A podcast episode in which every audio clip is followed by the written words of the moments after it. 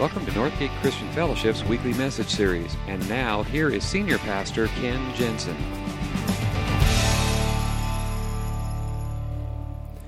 So that's the series we're starting this morning. And we asked Carrie to come up because, first of all, she was the only person that actually put her name on her question. So that's probably why most of you remained anonymous. I don't know. But the second reason for all of this is that we want people to know. We want to be the type of church where people can ask questions.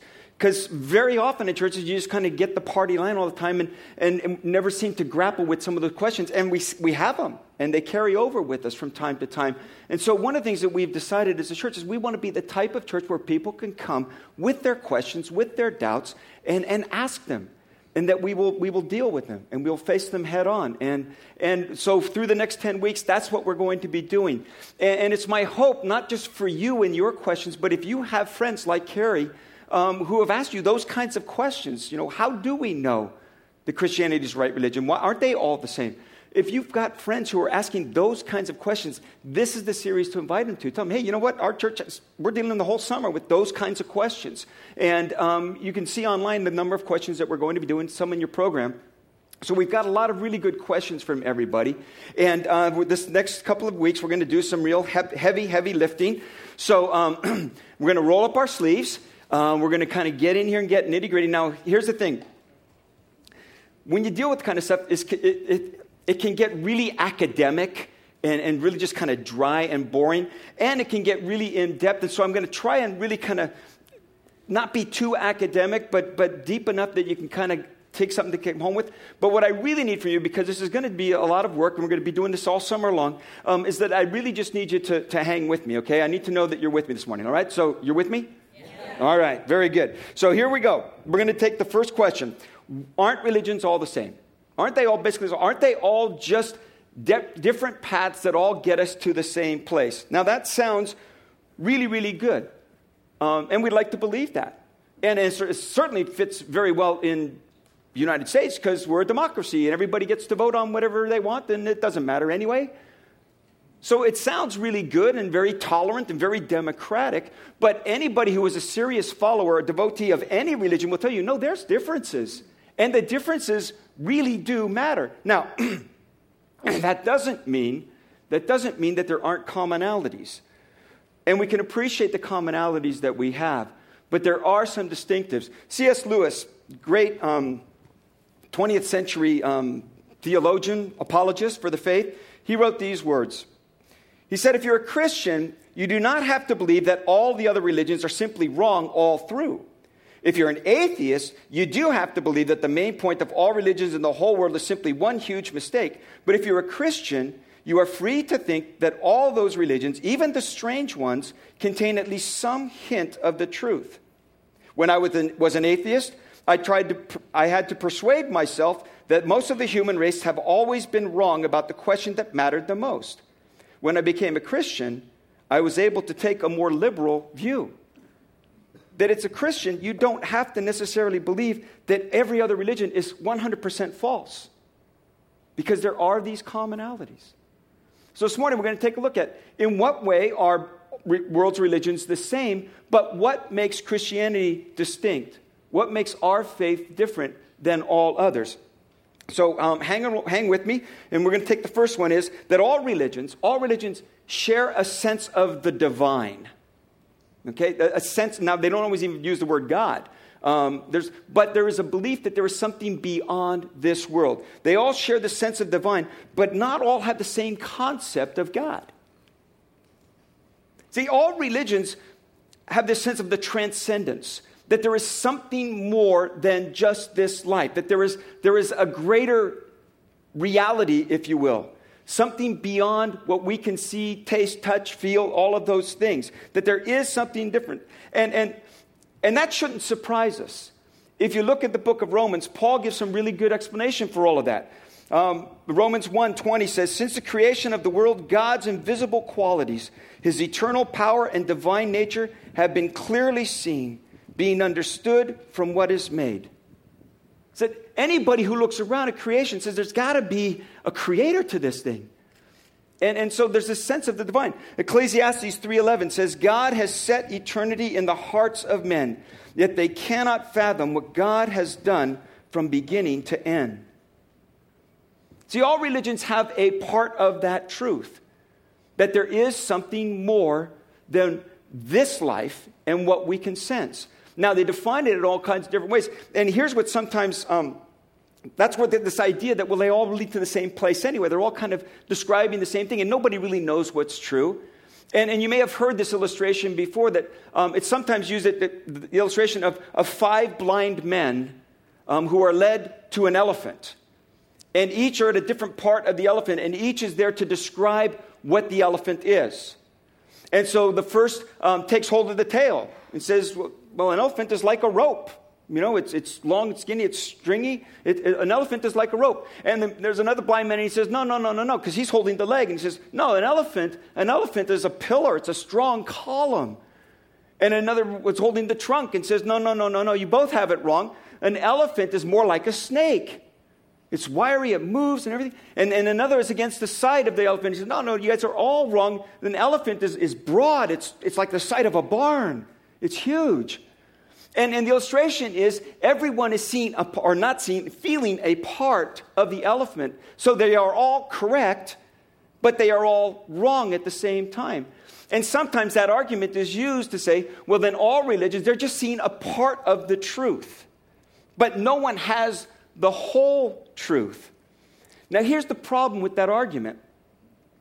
The problem with that argument is that there is somebody who is not blind, who does see the whole elephant, that can tell everybody that they're wrong. You see? And for somebody to say, well, it's wrong for you to bring your religion to other people, that in itself begs the question. Because for you to tell me I'm wrong to get somebody to believe what I believe, then what you're doing is the exact same thing. You're wrong telling me that it's wrong to tell somebody else. You're trying to persuade me to your end. See, it's more than just each has a part of the truth. Because even when you get to a description of God, they don't all talk about the same thing. If you were to ask a Buddhist, there is no personal God. There is no personal God. There's no belief in a personal God. A Hindu would tell you, we are all a part of God. That God composes and animates the universe in the same way that you and I animate our bodies. And if there was no universe, there would be no God. Because the universe itself is God. Now, that is very, very different than what most, for lack of a better term, Western religions would teach. Because if you look at Judaism, Islam, Christianity, they say, no, there is a personal God. And he is not creation. He doesn't exist because creation exists. He is the creator God. Now, those are two very, very contrasting views. So how can those two, in fact, they are so contrasting that they are incompatible. And one cannot be true and its opposite be true as well. Because they are so incompatible that they don't even fit in the same box. And so Christianity, Islam, and Judaism would say, no. There's a personal God. There is a God who is creator God. And he stands outside of his creation. And he is involved in his creation, but he is not the creation itself. And that's a very, very, very different thing than what most Eastern religions teach. And then Christianity takes it one step further. And here's where Christianity stands apart from all others. Christianity teaches that God himself has come in the flesh. That Jesus Christ was God incarnate. God himself took on humanity in its fullest form. And no other religion teaches that. If you were to go to the Buddha and say, are you the Brahma? He would say, my son, you are still living under the veil. You have not been enlightened. If you were to ask Muhammad, are you the incarnation of Allah? He would call you an infidel and probably lop off your head. Okay? Because there's no sense of that. Only in Christianity are we taught that God took on human form. Now, that is entirely unique. That is a difference that cannot be reconciled with any other. So either that is true and the others are not, or it isn't completely false and we're crazy. And Jesus was simply a madman. You see, they don't fit together. So to make this claim that all religions are basically the same, they are not. They share a common sense of the divine, if you will, but very, very different explanations of what that is or who that is. Making sense? They're the same, but not entirely. A second distinctive, that all religions share a sense of morality, but not all have the same rationale behind it. That all religions have a sense of what's right and what's wrong. That there is good and there is evil. That we all agree that there is some sort of an ethical standard. That there is a right, that there is a wrong. That there is good and there is evil. Now, that's not entirely true because some Eastern religions would go so far as to say, well, there's no true evil because there is a good side to evil. There's a yin and a yang, you know. There is not all true good. There is a dark side to all good. And so they're separate, but they're not fully distinct. But most religions would say there is some kind of a standard of behavior, some morality, some ethics that we ought to be living up to. In fact, if you look at all the major world religions, they have 8 commandments in common. Every religion teaches a version of 8 of the 10 commandments that you and I might know or may not know. In fact, every major religion has some version of the golden rule. Do unto others as you would have others do unto you. Every major religion carries that. There is a sense of morality. And again, we shouldn't be surprised because that's something that is deeply ingrained on us. That's what God has put in our hearts. That's what Paul talks about in Romans chapter 2. When Gentiles who do not have the law do by nature the things required by the law, they are a law for themselves. They show that the requirements of the law are written on their hearts. Now, Paul says this isn't just man's idea. The reason we all share this sense of morality, the reason we have it in common, we might be a little fuzzy on the details, we might have disagreements about how that all works out, but the reason that we have that isn't just because we made it up. It's because God has written it on our hearts. That's where that sits. God put it there. And so he says, their conscience now bearing witness, and their thoughts now accusing and even defending them. That we have this sense of moral oughtness, that there is a right and there is a wrong. John Ortberg writes about this. He says, one of the ways that you can tell this is the way that people argue. Because you have people who will say things like, well, I do more than my fair share around this house, and it's time that you do some of the chores. And those people would be called husbands and wives, right? Yeah. Or you will hear arguments like, he got a bigger piece of pie than I did, and how come his curfew was later than mine, and how come he got to be out? And that's just not right. That's not fair. And we call those people brothers and sisters, yeah. Or they say things like, you know, I am severely overworked in this job, and I am underpaid, and I deserve a raise. And we call those people unemployed. Exactly, yeah. Yeah. Because we have this sense of, when we argue, we don't say, well, I'm bigger and I'm better, so you got to do what I say. When we argue from the senses, there's things that are fair, there are things that are right, and it's inside of all of us. This sense of rightness and fairness. That's what God has put on our heart. And that's why you find in all religions this common morality. There are standards. There is right. There is wrong. Every religion has that. And every religion will agree nobody lives up to the standard. Dinesh D'Souza, in his book, What's So Great About Christianity, says, mankind has very high standards, but is constantly falling short of them. And that's the truth. We know what is right and wrong, but we don't always do what is right. And we sometimes do what is wrong. We share a common morality.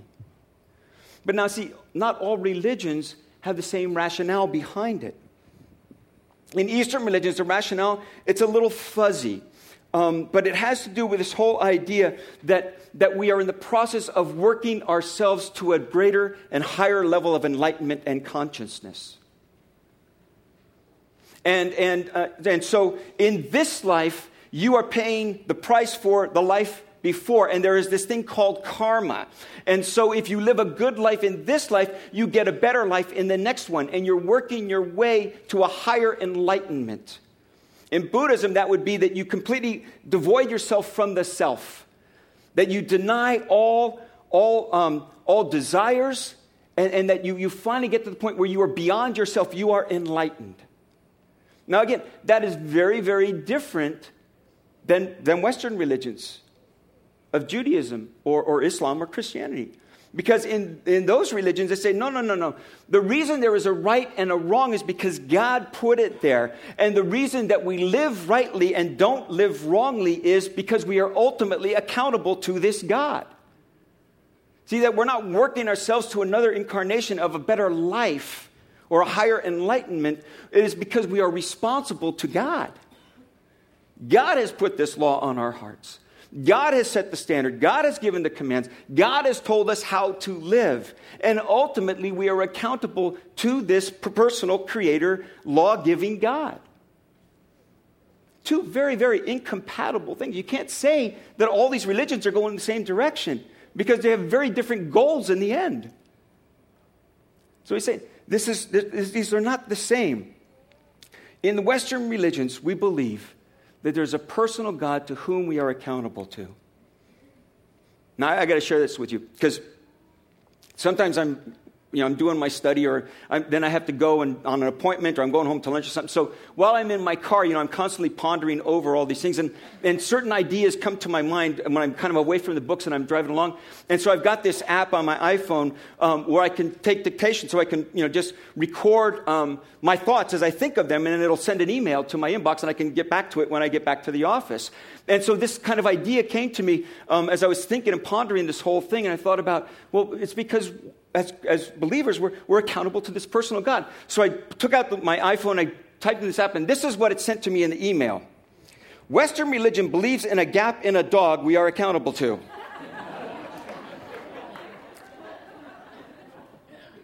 When I got back to my office, and I go, what? But see, that's a very big distinction. Those are two very, very different ideas of where our morality comes from. That we are accountable to God.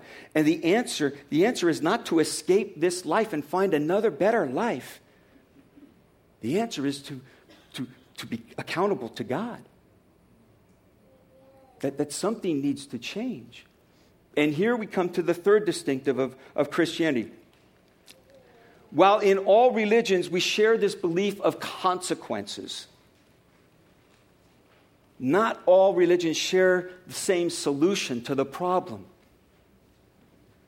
See, all religions believe in this sense that, okay, there is a right and a wrong, and we do not live up to that standard. And so what do we do with our guilt? What do we do with our moral failings? What do we do with those things that we know we do that we shouldn't be doing, or the good that we don't do that we know we should be doing? What do we do with it when we fall short of that thing? Because there's got to be consequences, see? Because for right and wrong to have any meaning whatsoever, that there's got to be consequences to not doing right or by doing wrong. And again, we would all agree on that. And we would agree there is a cutoff point here. At some point, you've done a lot of wrong. And so we'd say, like people like Hitler, we certainly wouldn't want him into heaven, or Stalin, or Pol Pot, or some of these dictators that have massacred thousands of their own people. Certainly, there's got to be consequences for that. It's got to be. And so we all believe, yeah, there's got to be a cutoff point here. Something's got to be done about this problem. And what we do is we're all willing to admit we're not perfect. We're just a little bit better than the next guy, see? And that's kind of the way that we do it.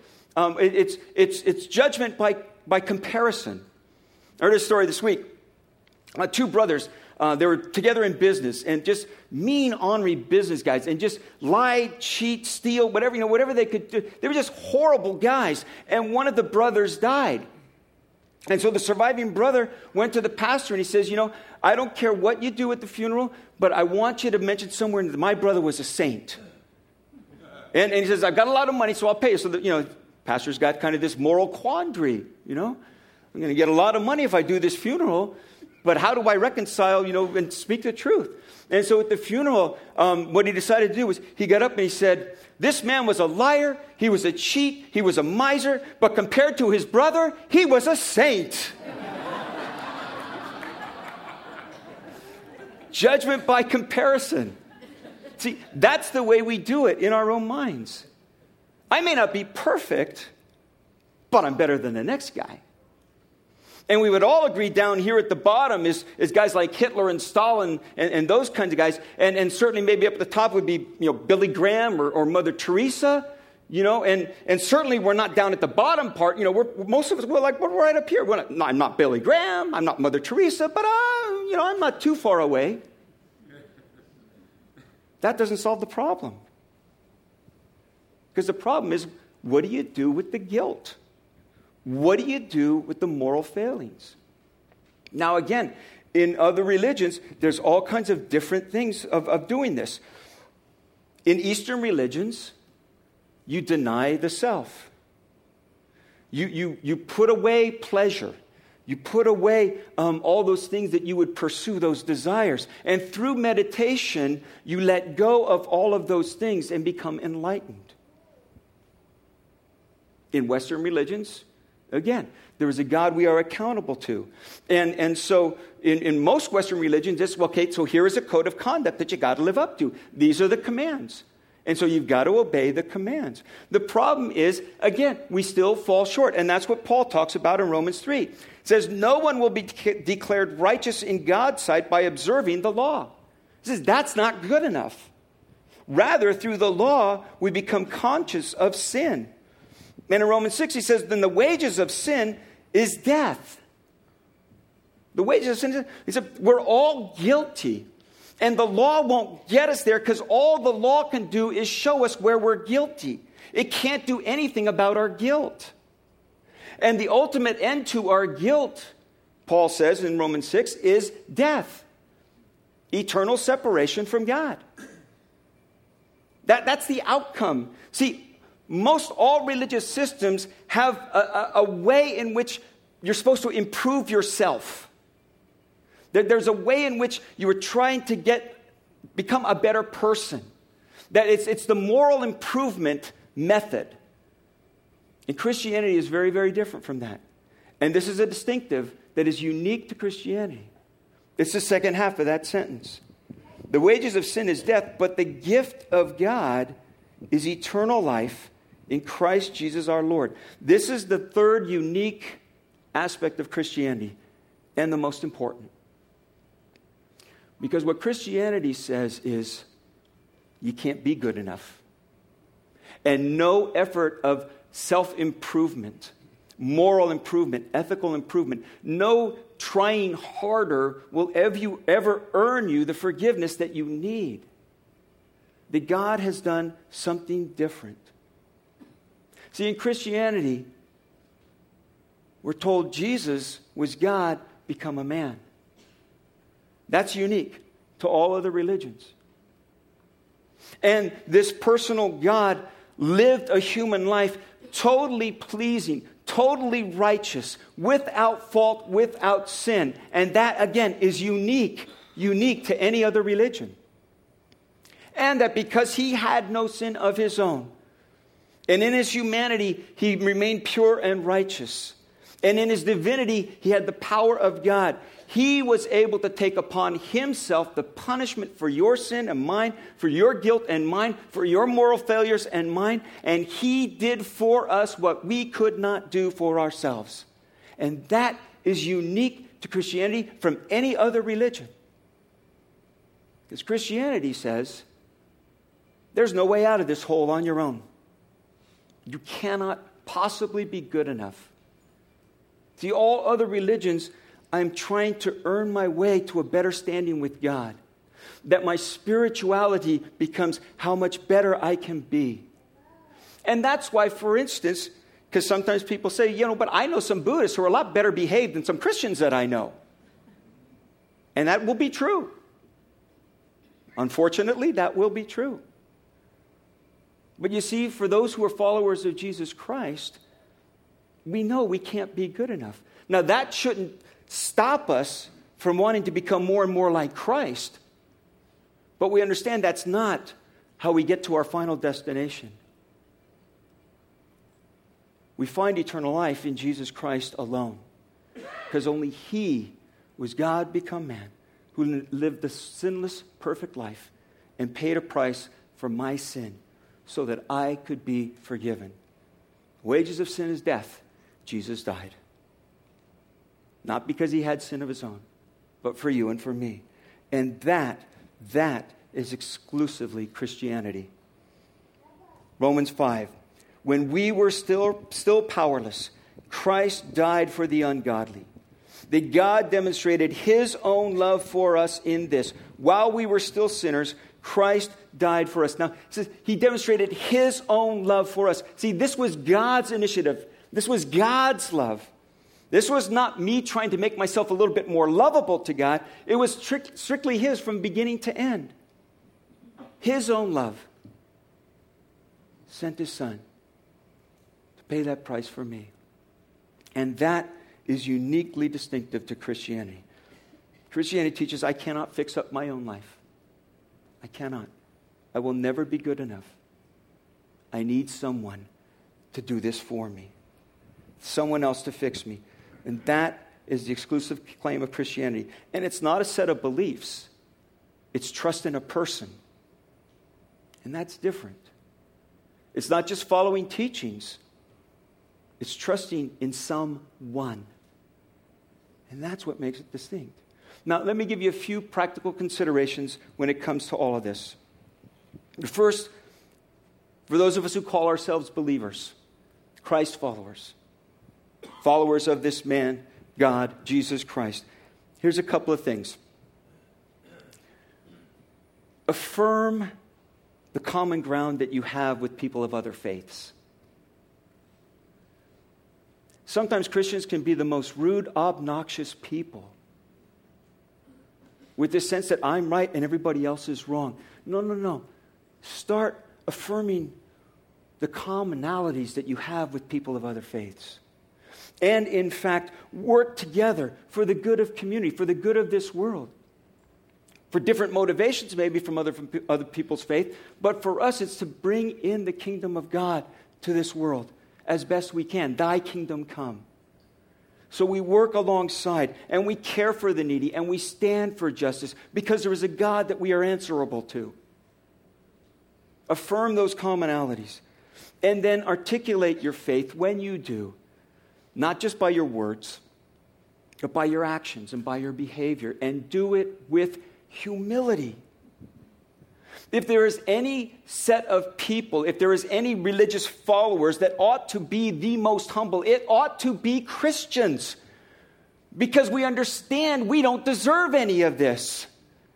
This is not what we have done. We are not superior to anyone else. We are simply recipients of the grace of God, and we ought to understand that to the depths of our being, and we ought to be the most humble, loving, caring people in this world. Because we know we have been given a gift that we didn't deserve. So declare your faith, but do it with humility.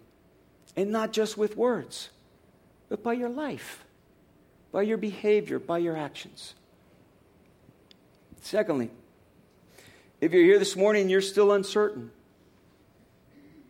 consider yourself maybe a seeker of truth. You're not sure yet. I would just ask you two things. First, determine to keep your heart open. Keep your heart open. Don't close your mind and close your heart to the possibility and the claims of Jesus Christ. And I pray that you would continue to come back. If you're still in that deciding mode, if you're still in that uncertain mode, I pray that you would come back through every one of these and let's tackle these questions together. And we will do our best to give in. I'm not going to promise we're going to solve all the world's problems, but we will do our best to help you understand better. And all I would ask is if you're in that deciding process, that you would just determine to keep your heart open. And your prayer would just simply be, God, I'll be open. If you have something for me, I want to find you. And that's the second part. Seriously pursue your search for God. Because these questions do matter. They matter about life. They matter about death. They matter about purpose and meaning in life. They matter about eternity. So these are important questions. Do not just write them off. And if you are not a believer, if you're still in that investigating process, at least determine to keep your heart open. And secondly, to pursue it with all your heart. And find the answers to the questions that you're looking for. Would you bow your heads with me? Thank you for listening to this week's message. We trust that you'll join us again soon for another uplifting message from Northgate Christian Fellowship, located in Benicia, California.